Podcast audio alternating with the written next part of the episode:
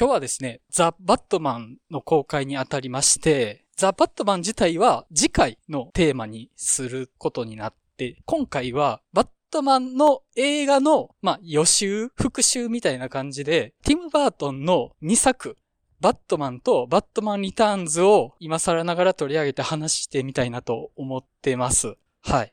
じゃあ、マリオンさん、解説2作ともに読んでもらっていけますか？わかりました。じゃあ2作一気にはい読み上げますね。はいではまず、バットマンの方の解説映画 .com から読ませていただきます。ボブ・ケイン原作のアメリカンコミックスをシザーハンズのティム・バートンが映画化。架空の都市ゴッサムシティで犯罪者を退治するヒーローバットマン。女性カメラマンが彼の正体を突き止めようと奔走する一方で、彼は犯罪組織と対決する。バットマンを演じるのはビートルジュースに続きバートンと組んだマイケル・キートン。バットマンシリーズ第1弾。次がバットマンリターンズの解説です。ボブ・ケイン原作の同名アメリカンコミックスの映画化第2弾。クリスマス間近のゴッサムシティに再び悪の手が迫っていた。怪人ペンギンと復讐に燃えるキャットウーマンがバットマンに立ちはだかる。前作同様、監督はシザーハンズのティム・バートン。バットマンを演じるのはマイケル・キートン。共演にダニー・デビート、ミシェル・ファイファーなど。はい。はい。じゃあ、触りの感想をそれぞれ言っていこうかと思うんですけども、じゃあ、前田さんは、まあ、もともとこの作品見てたかどうかとかも含めてお話しいただいていいですか？えっ、と、もともと、まあ、ティム・バートンが結構好きなんで、見てたんですけど、結構前で、で、今回、ザ・バットマンに向けて見直す中で、もう傑作やな。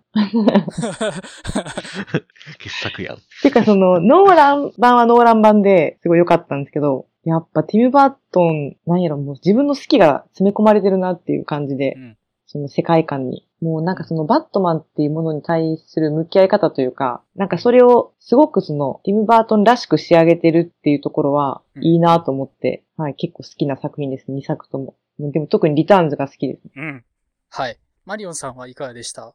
えっと、僕は、ティム・バートンは好きなんですけど、まあ、実は見たことがなくて、バットマンは本当ノーラン版のバットマンから以降の映画とかは全部見てるんですけど、それ以前の映画は全然見てなかったので、今回が初めて見たんですけど、まあ、なかなか、やっぱ本当ノーラン版がやっぱ一番最初だったのもあるので、かなりのカルチャーショックというか、はうん受けましたね。もうなんか、なんていうんですかね。なんかジョーカーとかのキャラ造形も、ジョーカーって僕の中ではやっぱり正体不明のミステリアスなやつってイメージがやっぱ強かったので、うんなんか今回のティム・バートン版だとなんかすごく丁寧にジョーカーになっていくまでやっていくじゃないですか。なんかもうそっからしてなんかもうカルチャーショックというか、あ、こんな感じなんだ一作目はっていう風に思ったんですけど、ただやっぱもうこの時点でめちゃくちゃもうビジュアルとかめちゃくちゃかっこいいし、もうやっぱなんか、ティム・バートンの目線でバットマンを見ると、まあ、こんな風になるんだっていうのはなんかすごく面白かったです。で、バットマン・リターンズは、もうバットマンの映画じゃなくて完全にティム・バートンの映画じゃないかっていう風に思いましたね。うん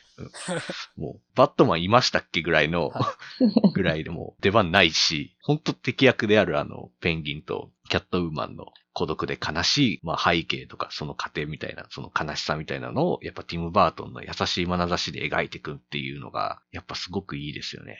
うん。もうなんかもう、劇版からしてもうなんかシザーハンズみたいな始まり方するのでちょっとビビりましたね。全然バットマンじゃなくて、ちょっとびっくりしました。でも僕もやっぱ好きなのは、リターンズの方かなって感じがしました。はい。はい。僕はですね、あの、まず、僕にとってのバットマンのオリジンってここなんですよね。昔その、テレビで映画とかがもうちょっと頻繁にやってた頃で、バットマンも結構やってたんですよね、ティム・バートンのやつは。で、もう僕のバットマンの始まりはこれだし、やっぱ今見てもめちゃくちゃ良かったですね、本当に。うん。で、ノーランとかがやっぱクライムムービーとして作り上げたりとか、あとまあ最近で言うと DC のユニバースの中でのヒーロー的な扱いも最近あると思うんですけど、やっぱティン・バートンのバットマンってダークおとぎ話だなって思うんですよね。その、あんまり世界に広がりがないというか、ゴシックな形線で縁取られた黒い絵本だなって思って、そのなんか広がりのなさが僕は好きだなって思いました。はい。で、特にバットマンリターンズなんですけど、本当に今回久しぶりに見て、まあ好きな映画だなとは思いつつ、今見てそこまでハマれるのかなっていうのもあったんですけど、今回見てもう改めて、いや、僕人生ベスト級の一本だなって思いましたね。はい。で、もう、あの、キャットウーマンが目覚めるシーンは僕、全部の映画の中で一番好きなシーンだなって、はい。思ってます。めっちゃ大きく出ますね。いきなり。はい。いや、もう、むちゃくちゃ好きなんですよ。はい。まあまあ、そんな感じで、まあ中身は後で話していけたらなと思います。えっ、と、じゃあ、ここから先は内容に触れた話していきますので、まだ見てない方で見てから聞きたいという方がいらっしゃったら、ぜひ聞くのを一度止めていただいて、見てから聞いていただけたらなと思います。はい。じゃあ、内容を触れていこうかと思うんですけども、まあ、まずじゃあ一作目の方から行きましょうかね。はい。はい。まあ、マリオンさんのその、ジェネレーションギャップというか、カルチャーギャップみたいなのって、まあ、さぞ大きかったことであろうっていうのは思うんですけど、はい。実際どうでした？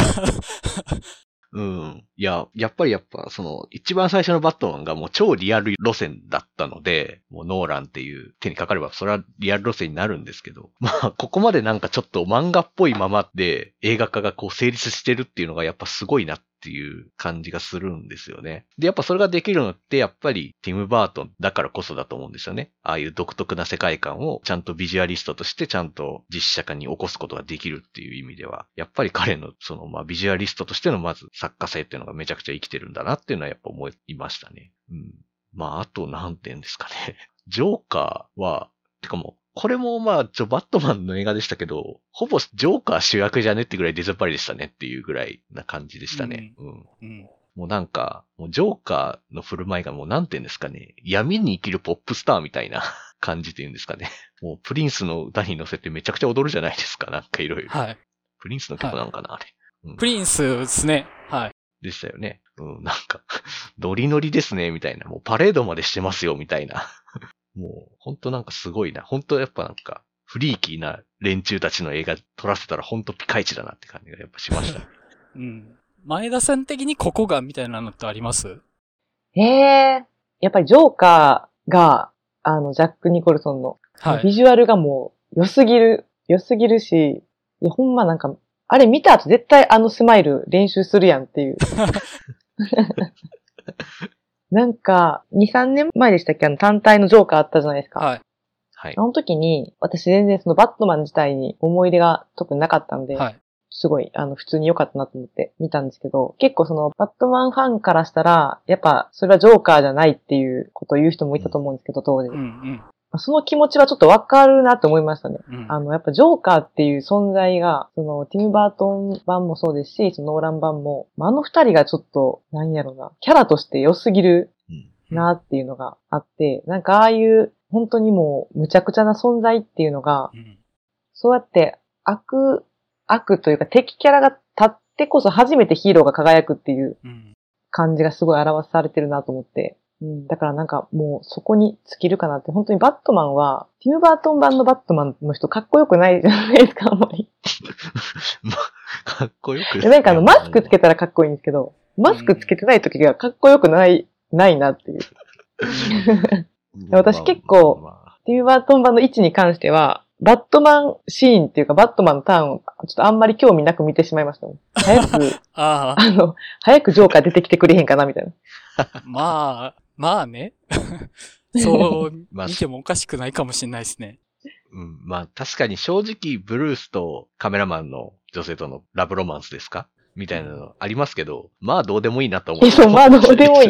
まあにどうでもいい。どうでもいいかなっていうか、なんかあんまりこう、なん、なんて言うんでしょうね。バットマンにがっつりこんなラブロマンスみたいなのいる？みたいなのがちょっとあるというか、もう大体なんか、バットマンってもう孤独な人って分かってるので、もうなんかちゃんとそういうの向き合うの無理じゃないですか、もうブルースって人が。うん、もう、報われないか、彼女が死ぬかとどっちかしかないような感じなので、なんかちょっとあの辺のロマンスは、なんか、受け離れしてんなとは思いました。まあ、なんか正直雑っすよね。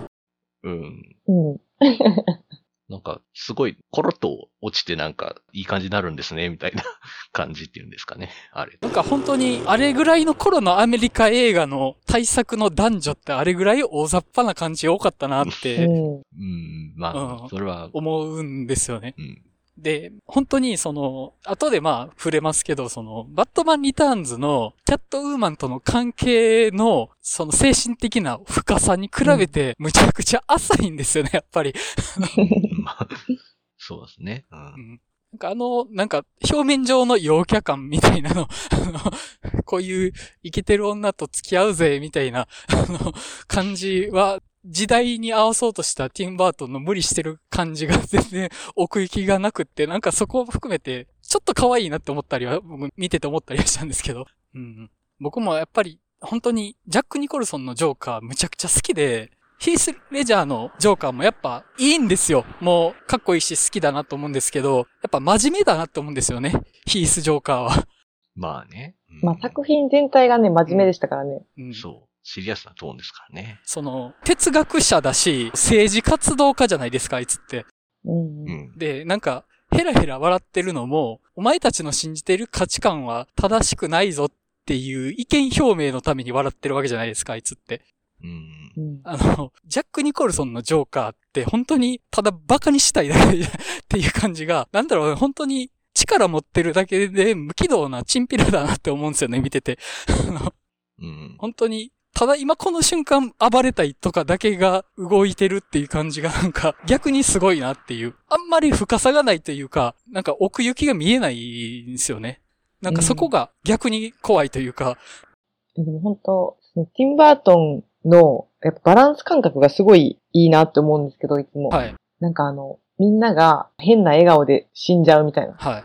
なんかあの、怖いけど、怖くないというか、なんか、ギリギリの、すごい狂気と、本当にその、ギャグの、本当にギリギリのところに立ったような演出がすごい好きで、すごい不気味なんだけど、なんか残酷とまでは思わないというか、ちょっとコミカルだし、でもビジュアルとして、あの、ものすごくいいっていう。まあ、その、リターンもそうですけど、全体的に結構やってることを思い切りがあってひどいのに、バンバン人殺しちゃったりするのに、あんまりそこに残酷さを感じないような演出がすごい好きで、あの、ジョーカーが見てて面白いなと思ったのが、ジョーカーがまあその科学の廃液に落ちて肌が真っ白になった後、人前に出るとき肌色のやつ塗るんですよね。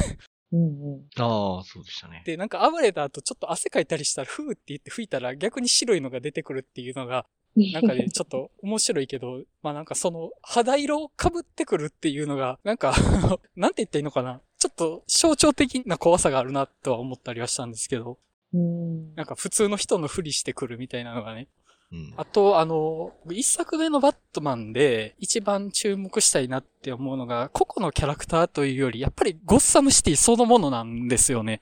うん。ああ。で、あれ一応設定的に、まあ、1980年代だと思うんですよね。プリンスの歌とか流れてるから。でもあれ、どう見ても1920年代とかのニューヨークとかシカゴとかみたいじゃないですか。うんうん。ファッションとかね、なんかどう見ても今の格好してないですよね。本当に。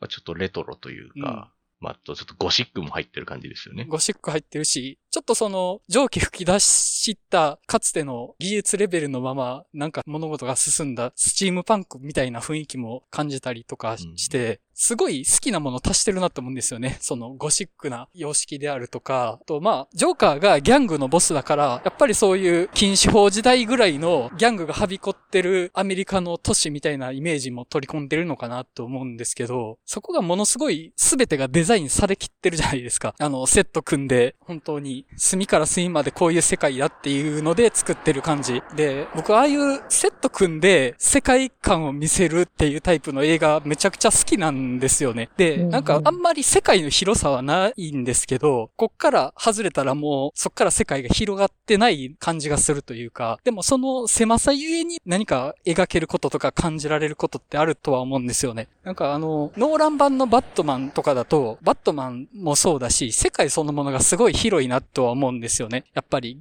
現実の街並みを舞台にしてるから世界が広がってるなって思うし、バットマン自身もバットマン自身の成長がテーマになってる。犯罪と戦わなければならないっていう何かに取り憑かれた男の成長みたいなものを描いてるなっていう風には見えるんですけど、あの、ティム・バートンのバットマンって、なんかその一応子供時代とか描かれてましたけど、初めっからそういう存在としてそこにいるように見えるような感じがするんですよ。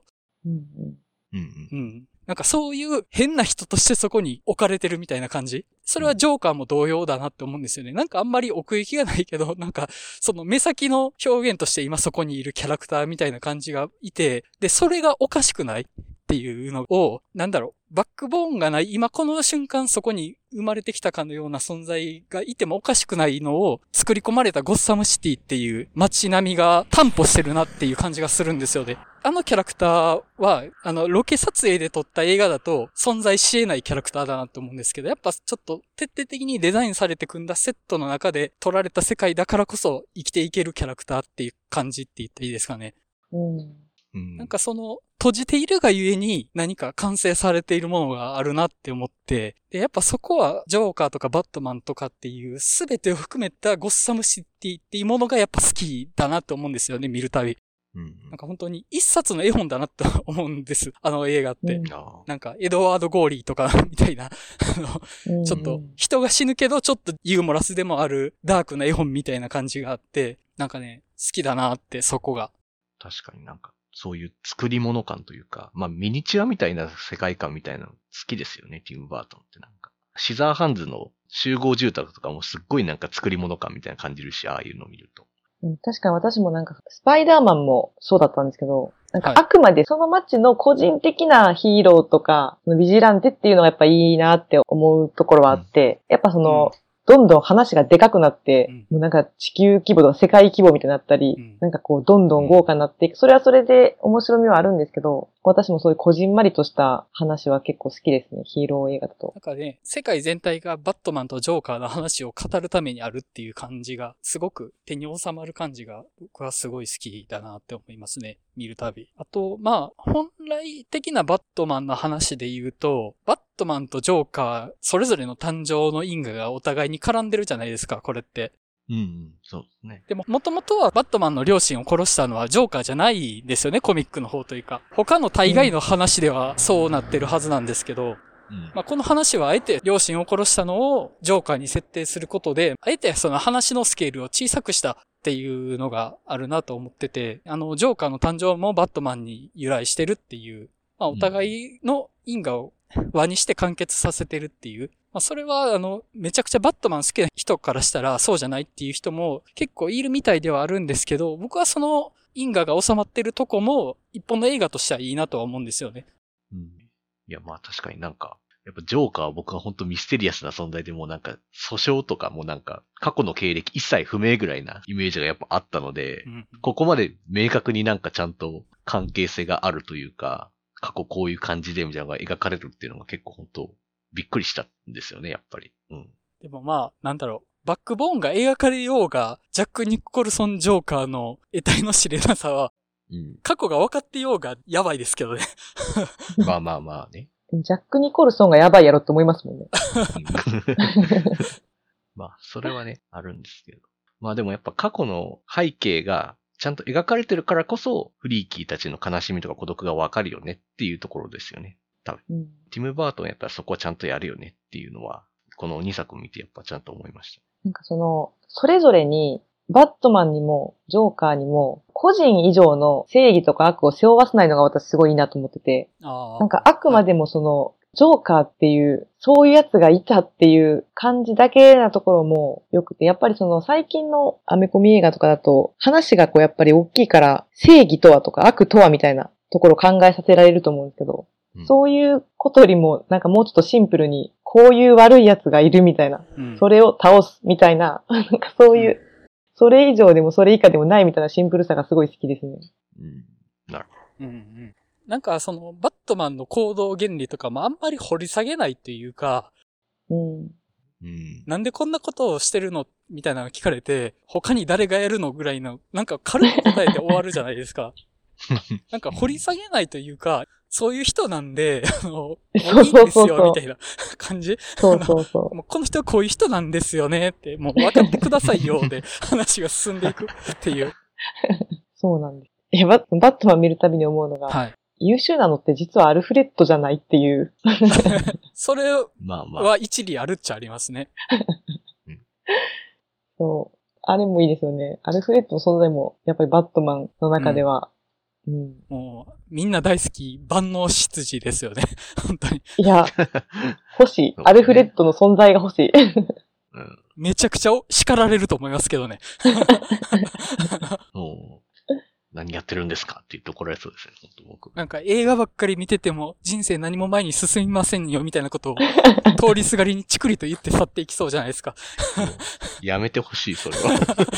でも、でもさりげなくディズニープラス追加しときましたよとか言ってくれそう。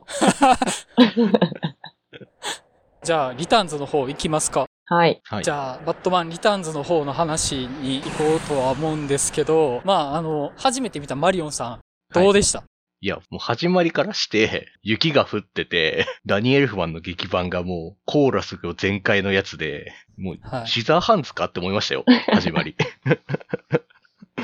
もう、びっくりした。オーバーラップしますよね、イメージが。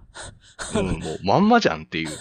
しかも、で、見ていったらクリスマスがね、話のね、はい時期的に。で、はいもう、ナイトメアビフォークリスマスじゃんみたいな。もうはい好きだよね、この辺みたいな。もう、まんまティム・バートンだったのが、もうちょっと笑っちゃうぐらいでしたよ、本当に。うん。もう、なんか、ペンギンのデザインも、すごいですよ、なんかう。ん鼻がいわゆるちょっと尖ってるみたいなうんモチーフありますけども、なんかもう、こう着飾った衣装も含めて、完璧、かっこよくないですかあのデザインみたいな。うんうん もう、最高のデザインしてるなって思いましたね、本当うん。本当やっぱ、ペンギンの悲しい過去とか見ると、本当なんか切なくてたまんないし、キャットウーマンの、キャットウーマンのね、あの辺のこう、コーヒーしか入れられない脳なしとか言われるとか、あとなんか結婚いつするのとかなんか親から言われるとかって、なんかもう、今にも通じるテーマだなって思いましたよ、本当に。この辺の描写とか。うん。本当なんか。僕見ててね、プロミシング・ヤング・ウーマンとかちょっと思い出して、行動原理というか、まあ、やってること、最終的な顛末とか、ちょっとなんかイメージが被るとこがあるなとは思ったりはしてたんですけど、うん。いや、本当はあの、セリーナが、その、資本家のマックス・シュレックってやつに殺されかけて、家に帰った後、普段家に帰ってきたルーティンと同じようなことをしようとするけど、だんだんそれがうまく噛み合わないことに気づいていく感じで、いつも聞いてる留守番電話を聞くのも、なんか、残ってる留守番電話の内容がすごい抑圧的な感じがするんですよね。なんか、お母さんから最近どうしてるみたいなことを メッセージ入ってたりとか、あともう化粧品買ってくださいみたいな、あなた女なんだからこれを使ってくださいねみたいな押し付け感のある広告のメッセージが残ったりとか、女の人としてのうまくいかなさというか、何か押し付けられてる何かみたいなのがあのメッセージに残ってるなって思うんですよね。で、それの中で自分を殺そうとした奴が経営してるデパートの宣伝が入ってたことで、もう精神が わーってなっちゃって、もうそっから自分の部屋をぶっ壊しまくるわけですよね。うん。で、もうその、彼女の部屋の中ってファンシーというか、ガーリーというか、なんか、すごいファンシーな小物とかが置いてたりするんですよね。ファッションもなんかすごい、ちょっとその、ザ女の子っぽいみたいな感じのあるファッションも着てたりしてると思うんですけど、そういう自分の部屋の中をぶっ壊しまくって、ぬいぐるみを引き裂いてしていくっていう。で、最後にその、ヘローゼアっていうネオンサインを自分の中に飾ってあるのを壊して自分の革製の衣装を塗ってそのボンデージファッションみたいな感じにしていくと。で、最後に壊したネオンの後に残ってるのがヘルヒアっていう、ここは地獄っていうのが残って終わるっていうのがね、僕あそこ見てるとうっとりするんですよね、本当に。なんか、今までなろうとしてた自分じゃないものに、自分はならないといけないのかもしれないみたいなのに気づいて、今までの自分を壊しながら、新しい自分を生み出していくみたいな。で、それは 地獄って自称するぐらい大変なことをしてるのかもしれないけれども、すごい解放感があるんですよね、あそこ。うん。もうむちゃくちゃ好きで、見るたびあのシーンはもううっとり見てます、僕は。うんうん。もう全部やんって。もう、なんか、言いたいこと言ってほしいことが形になってるやん、このシーンみたいな感じで見てますね。そうですね。なんか彼女の境遇とかも含めて、やっぱ、地獄そこやったなっていうのが、やっぱ、あのネオンサインでやっぱ出てるし、やっぱあとコスチュームもすごくなんか痛々しい感じがするんですよ。うんなんかトゲトゲしくて触れられないみたいな。うん。なんか本当そうするしかなかったんだな、みたいな風なのがとてもやっぱなんか切ないというか。黒い皮に白い糸で無理やり塗ってるから、すごい継ぎはぎ感があるんですよね。うん、そう、なんか、そこがすごく継ぎはぎだらけのぬいぐるみとかってちょっとなんか不気味というかなんかちょっと変な感じするよねっていうような雰囲気っていうんですかね、ああいうのって。うん。私あの、キャットウーマンのはい。キャットウーマンで一番好きなとこが、はい。美術館でしたっけ？なんか忍び込んで、はい。で、警備員になんか追いかけられた時に、女は殺すか寝るだけなのかみたいなセリフ言うじゃないですか。はい。うん。で、その直後ぐらいにバットマンに会って、バットマンとこう対峙した時に、私は女なのにそんなことするのみたいなことを言うんですよ。はい私なんかね、あそこら辺がね、また同じこと言っちゃうんですけど、ティム・バートンの本当バランス感覚すごい好きやなって思うんですよね。なんかこう、社会に対する、あの、叫びと、その対男性に対する、こう、コミュニケーションの取り方を完全に分けて描くっていう、それをすごく、その一つの映画の近しいシーンでやるっていうのが、もうほんまはいあのシーン私もすごい見てて、それこそ痺れたというか、ティム・バートンって、天才？ぐらい思いましたね。なんかね、そういうちっちゃいセリフなんですけど、なんでここでこういうセリフ出てくるんやろうってすごく思わされるっていうか。うんう。ん。なんか、一作目のバットマンの男女の描き方の大雑把さに比べて、むちゃくちゃ繊細なんですよね。そうそうそう。一作目の彼女どうしたんって思いましたもんね。うん。しれっと別れたみたいなことを会話で触れてましたよね。うん いや、まあ、それ合わんかったんやろうと。うんいや、そらやっぱね、リターンズのやっぱ彼女の描き方で、それでやっぱこう、バットマンとこう、まあ、交流を深めるというか、まあ、ああいうところの場面は本当に、やっぱ物語としてやっぱすごくうまいですよね、うん本当に、うん。中身もちゃんと濃いし、でもやっぱバットマンがちょっとアホっぽいっていう のは否めないですよね。なんかう、ん。なんやろ。キャットウーマンの方は結構、こう、自分と相手がなんか同じっていう部分に惹かれ合うっていうのをすごい丁寧に描いたと思うんですけど、結構バットマンの方は結構コロッと好きになってないかと。結構思っちゃいます。いや、それが、いや、そこ魅力でもあると思うんですけどね、全然。アホっぽさというか。いや、あの、バットマンリターンズのバットマンに関しては、前作にもから輪をかけて、なんかあんまり、その、ペンギンとキャットウーマンを描くつもりしかないというか、そう、そう。バットマン個人としてはむちゃくちゃ目が荒いんですよね。本当に。そう。で、そのシュレックでしたっけ？やっぱそあの人も結構。キャラ立ってるから、もういらんのよと思って。もうバットマンいらんのよってなっちゃいましたね。そう。ほんとなんか、ティム・バートンの好みというか、もう興味あるとことないとこがはっきりしてんなっていう感じしますよ。でもペンギンがすごいやっぱり 良くて、あの、本当にかわいそうじゃないですか。うん。まず冒頭のシーンから、なんでそうなるっていう。もうほんとひどい親やなっていう。そうでそれで、、なんか、川みたいなとこに、ドブみたいなとこに流して、なんでペンギンたどり着くねんっていう。でなんでペンギンが育ってるねんっていうとこから面白いんですけど、なんか、うん。そこから、その、地上に上がって自分の親を探したいっていう、もうなんかその動機がもう本当にもう切なすぎるっていうか、うんかわいそうっていうよりも切ないですよね、本当に。で、シュレックに祭り上げられ、結局、破滅の道をたどり、最後は死に行って、なんかもう本当もう、なんでこんな ひどい人生というかもう、もう、みんなこいつのことなんだと思ってるんだみたいな、もう本当かわいそうなんですよね、本当に。僕、本作のペンギンを見てて、すごい重要な要素だなって思うのが、彼、ゴリゴリに性欲があるんですよね。うんうん。うんうん。で、そこがあんまり他の映画で見たことないというあか、ーむちゃくちゃ描きにくい部分だと思うんですよ。うん。まあ例えばその、あのー言い方難しいな。その、障害のある方の性の話とかって、ものすごい触れにくいというか、うん一般社会で触れないようにされてるところありますよ、よね、それって。。うん、で、例えばあの、ティンバートンでも、シザーハンズとかだったら、やっぱ主人公のあの、ジョニー・ティップが演じてたやつって、異形だし、その孤独だけど、なんか清潔感のあるキャラとして描かれてたと思うんですよね。うんうんうん美形だしね。で、本作のペンギンまあ、容姿としてはまあ、異形になってるし、まあなんか生魚いきなり食い出したりとか、清潔感ないうん。し、してたし、清潔感っていうより。そうです。まあ、ペンギンだからね。うんで、まああの、ゴリゴリに性欲もあるわけですよ。うんうん。だから、キャラクターとして、なんかそういうかわいそうなマイノリティとして、うん素直に飲み込めないものとして描かれてるなって思うんですけど、うんうんじゃあ実際にある、実際にいるそういう少数者と呼ばれる人であるとか、弱者って呼ばれる人って、そんな前世の存在なんですかっていうのを思ったりはするんですよ。うんうんうん。彼らはその、清くて善の存在じゃなければ受け入れてもらえないんですかと。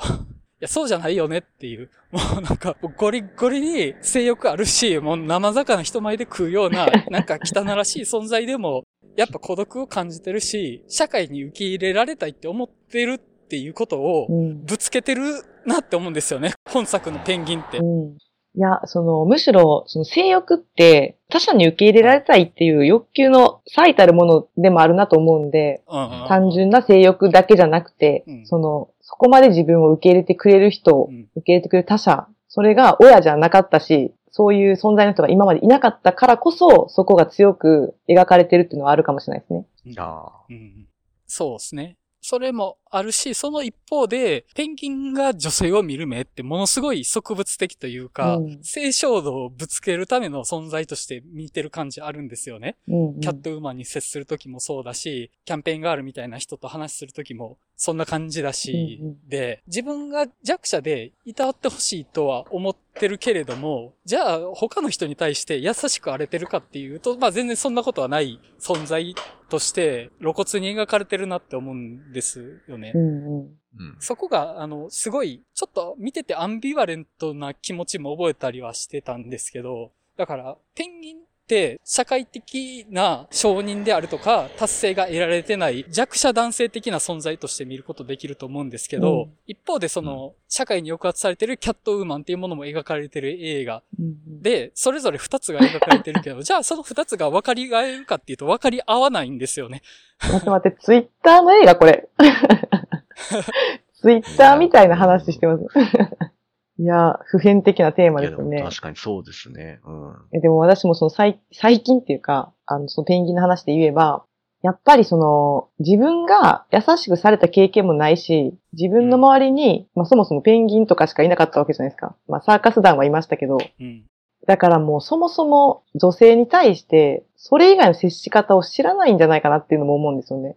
まあ女性だけじゃないですけど、人間？他者、うん他者に対して、うんコミュニケーションの仕方が分かってないんだと。なんかそういう概念がない気がします。その、ないというか、うんあるんでしょうけど、それを明確に意識することができてないんじゃないかなっていう。うん。うん。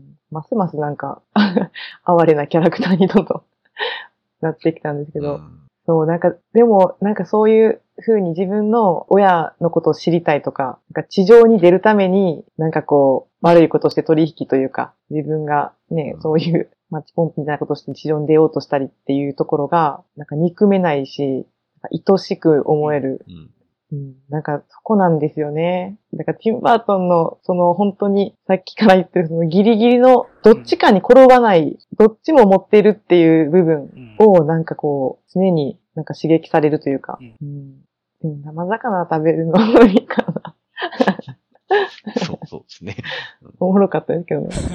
むしゃむしゃ食べてましたね。あれはちょっとびっくりしましたね。いや、私キャットウーマンが鳥食べた時も大概びっくりしましたけどね。え ーあれも、うん。あと、ちょっと見てて思ったことで、そのペンギンの部下うんいるじゃないですか。まあ、あの、サーカスの人？サーカスの奴らが、そういう、道家の格好して襲ってくるわけですけど、バットマンのヴィランの部下がそういうボスのデザインモチーフを持って出てくるって割とよくあると思うんですよね。うんうん。うんうんうん。そうですね。でもあの、一作目のバットマンの時って、ジョーカーの家来って、ただのチンピラの格好のままなんですよね。ああ、そうですね。で、ジョーカーの部下こそ道家的なものをやるの似合うじゃないですか。うん。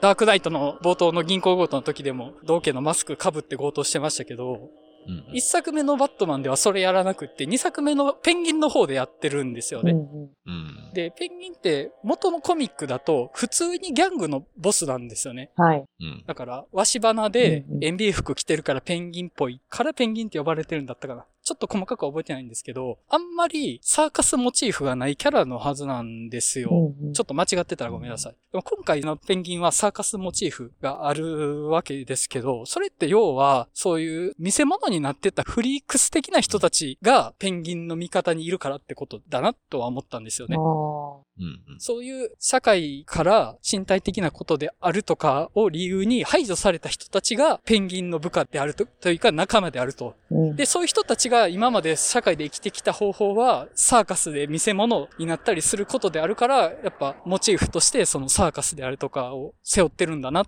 て思って、なんかそういうところにティム・バートンなりの弱者のメッセージ性みたいなものを入れてんのかなとか思いながら見てたんですよね。うん。確かに、ティム・バートンの映画でサーカス的なやつって結構多いですよね。ミス・ペレグリンとか。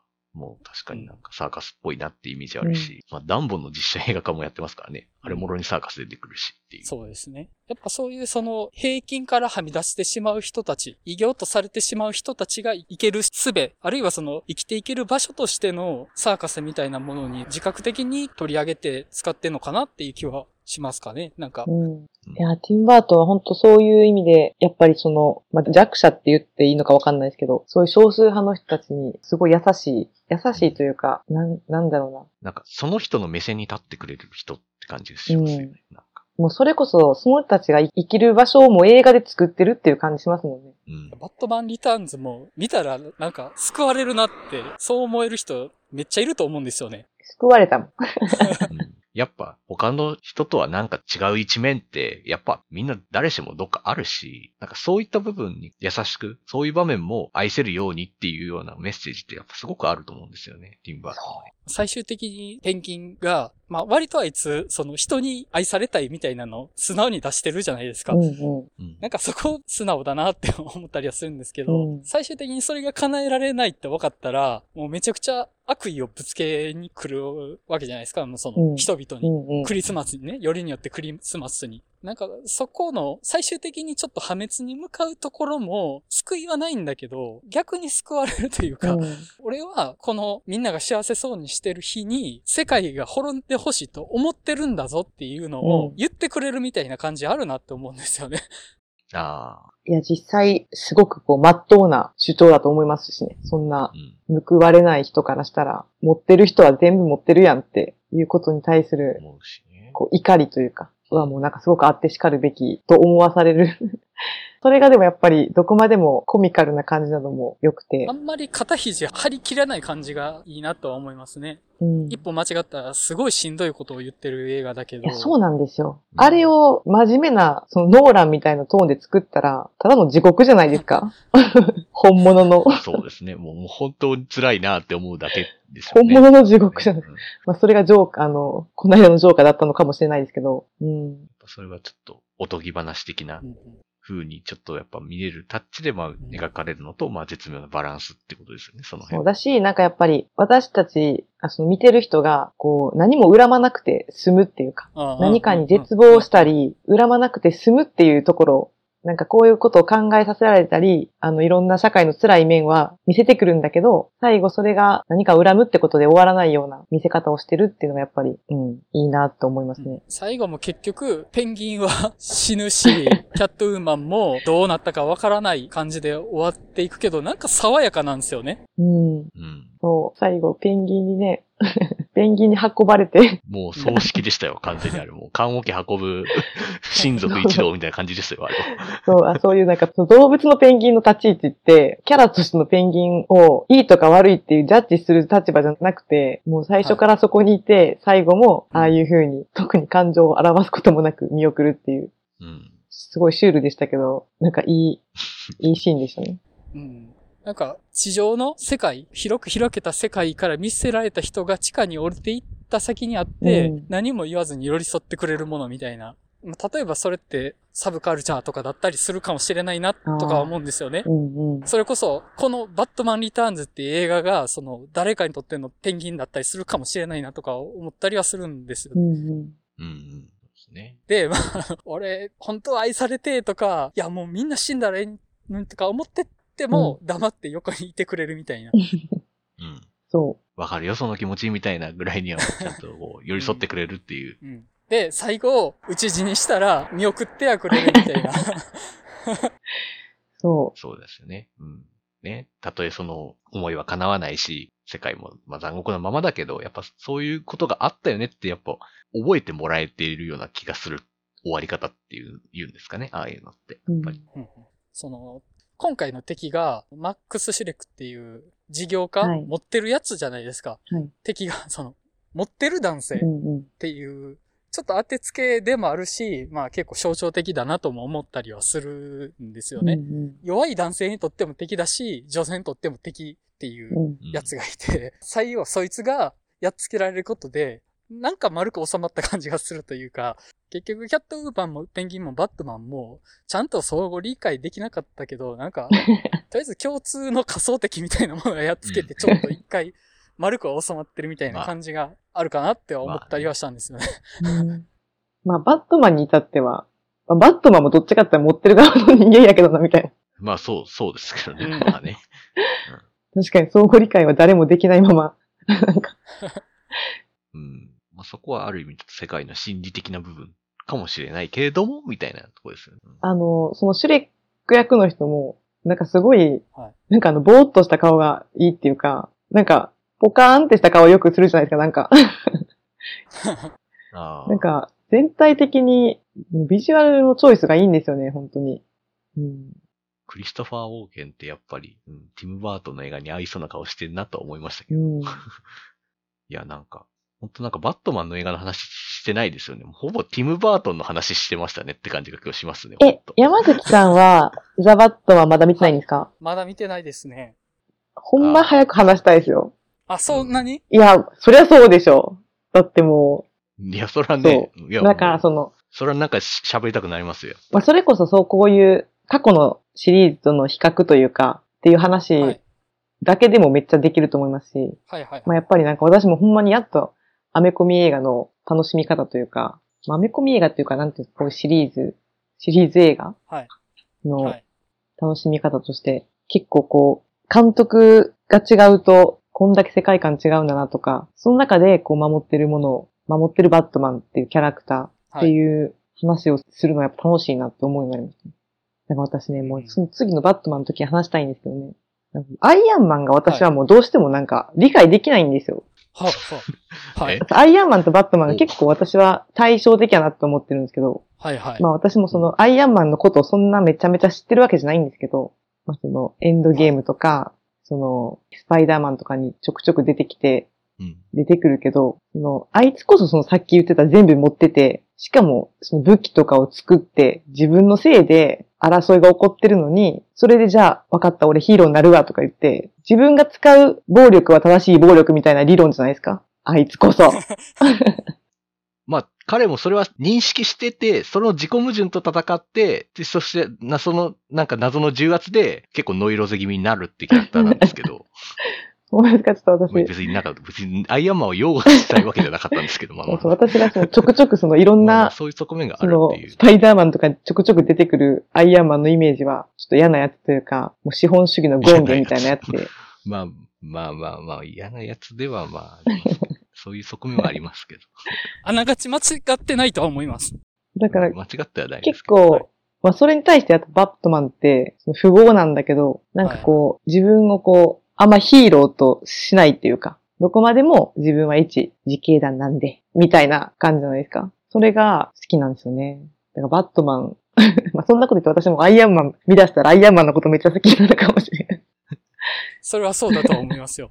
すぐシリーズで好きになるから。もうちょっとみ、うん。うん、まあ、それに関して言うと、そのアイアンマンって、まあ、あの、おっしゃる通り、その金持ってる側だし、暴力を生み出してる側ではあるんですよね。で、それで、いや、俺ちゃんとせなあかんって、まあ、あの、気楽なもんだな、みたいな見え方せんことはないんですけど、それってまあ、なんだろう。僕らも多少身に覚えがあるというか、楽な立ち位置から言ってるとこあるんじゃないかなとか思ったりはするんですよね。うん。まあ、その中でできることをしようって思うってことは、まあ、そんなに悪いことではないんじゃないかなとか思ったりはするんですよ。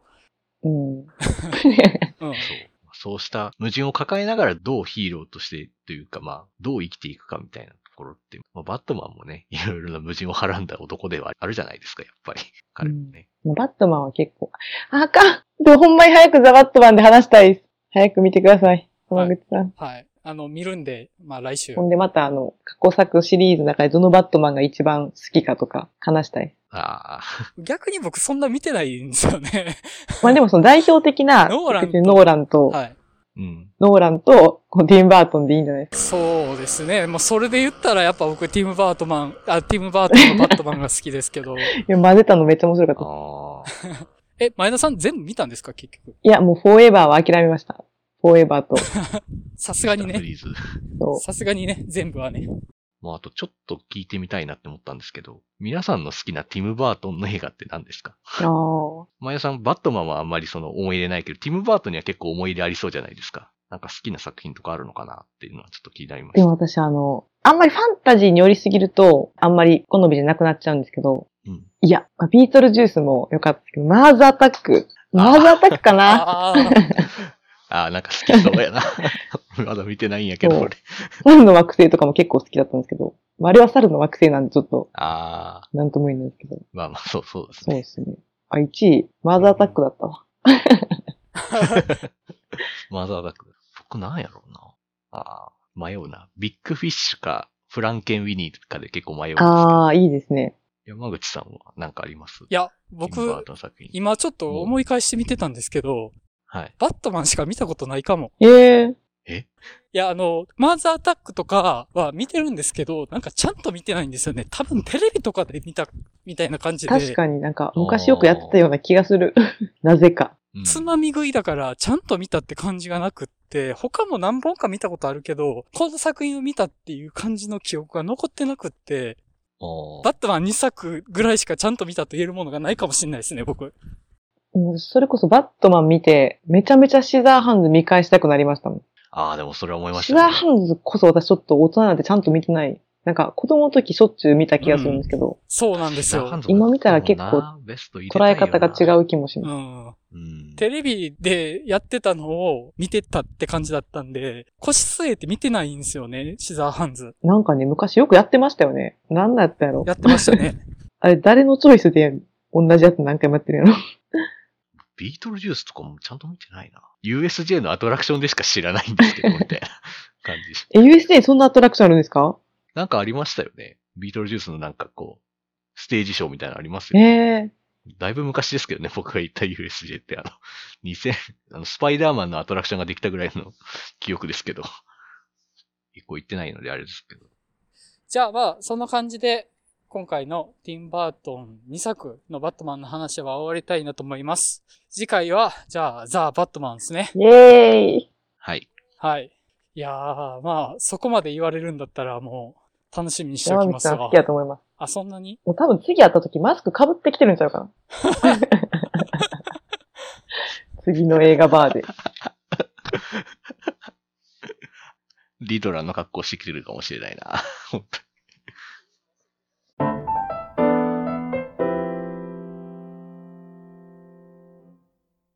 では、次回の今の話したすぎるバーの開催が3月26日ですね。